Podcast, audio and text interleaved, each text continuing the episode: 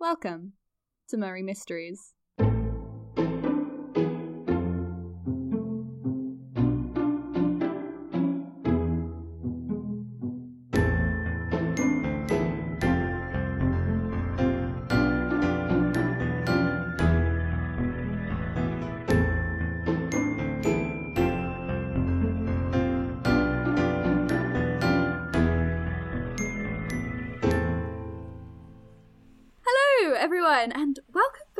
To the podcast. Today's episode is something a little bit different. I promise variety, entertainment, and a healthy amount of educational content. So, we are branching out. I'm here with Dr. Jane Seward, who agreed to tell us about her job as a clinical psychiatrist and share some of her case notes with us. Thank you for having me, Miss Murray. It's a pleasure to be here. Thank you for coming. I know this can't have been the most uh, comfortable location for you. First of all, how did you end up running a whole mental health institution at such a young age? Oh, I, I guess I got lucky. I did quite a few internships during my degree, including at the institution I currently work at. They offered me a residency after graduation and then a permanent job. The previous director left soon after that, and he offered me his position. You must have done an amazing job to climb the ranks so quickly. I assume junior members of the staff aren't usually a first pick for a job like this.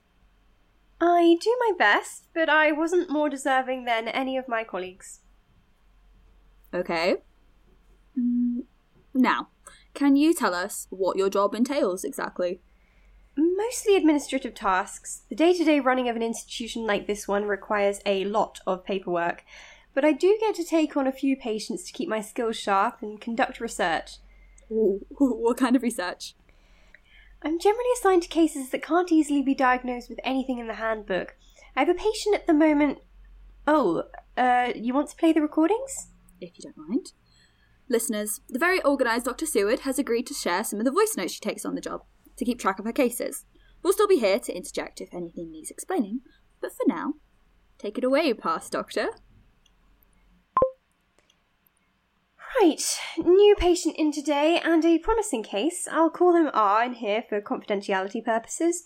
Late 50s, impressive physical strength, very excitable, with periods of depression and some fixation we haven't managed to pinpoint yet.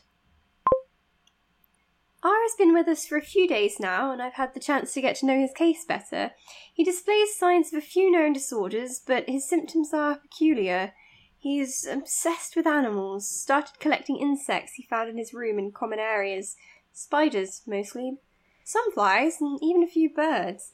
He uses a lot of his own food to keep them alive, even after we upped his portions, so we're somewhat worried about his nutrition. Although it seems like he is, um, eating some of them.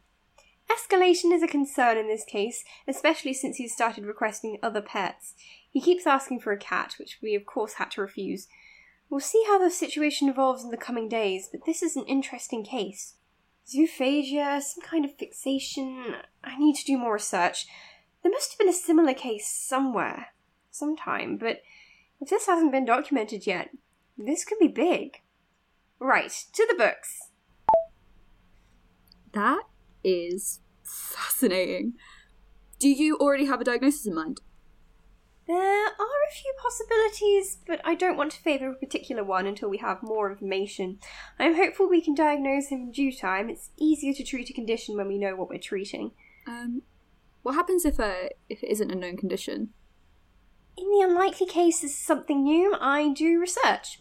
More research, and more research on top of that. Take a lot of notes, ask for a second opinion, then a third, then I write a very long paper, have it peer reviewed, and submit it to many, many, many academic journals. That sounds like a lot of work, but it would be rewarding, right? A new illness is quite an important discovery, yes, but the well being of the patient comes first, and the best thing for him would be to get diagnosed and treated for something that has a precedent. Of course. Well, uh, this has been a great talk. I would love for you to come back and keep us updated, if that's okay with you. Um, yes. Yes, why not? I I just Ah, I'll make sure Lucy's out. thank you. Well, this was Clinical Hour with Dr. Jane Seward. Tune in next time for an update on R's mysterious condition. Oh, um, goodbye.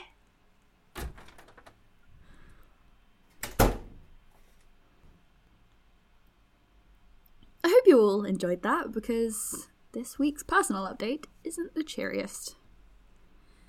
Sorry.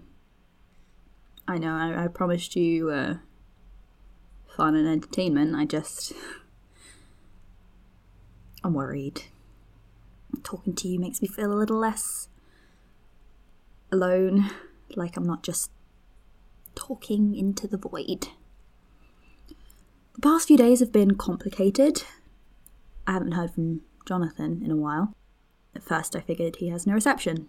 The place he was headed to was in the middle of nowhere, so we figured this might happen. But I still got nervous after days without a sign of life, so I reached out for his boss at his firm, Mr. Hawkins, uh, to see if he knew anything. But he told me he just received an email from Jonathan saying he was leaving his client's place. Just one line. No time frame, no flight details, nothing.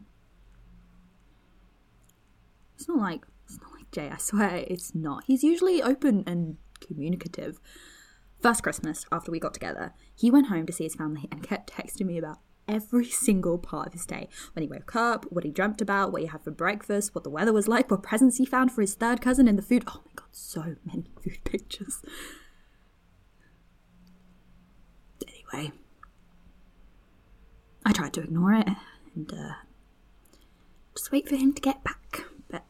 It's been a few days now, and no matter how I think about it, there's no way it would take that long to get from the Romania to UK. Mr. Hawkins hasn't heard from either, not since that one email. I keep thinking something's happened to him. I get this feeling of dread every time the phone rings.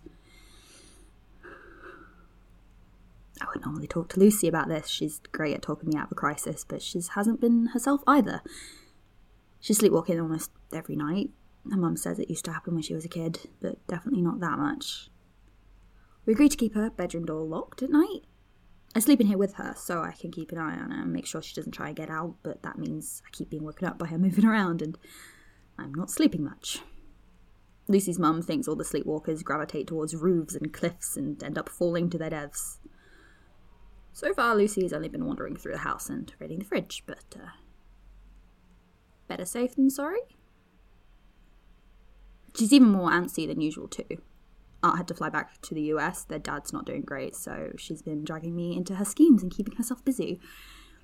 If I have to spend one more night watching her do shots at the village pub, I might lock her in during the day.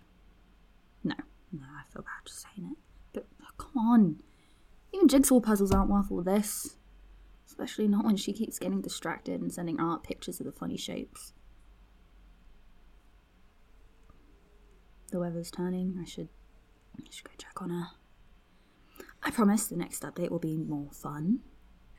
I'll do cartwheels or something. Wait, oh, you can't see me. Um, verbal cartwheels. I'll, I'll do those.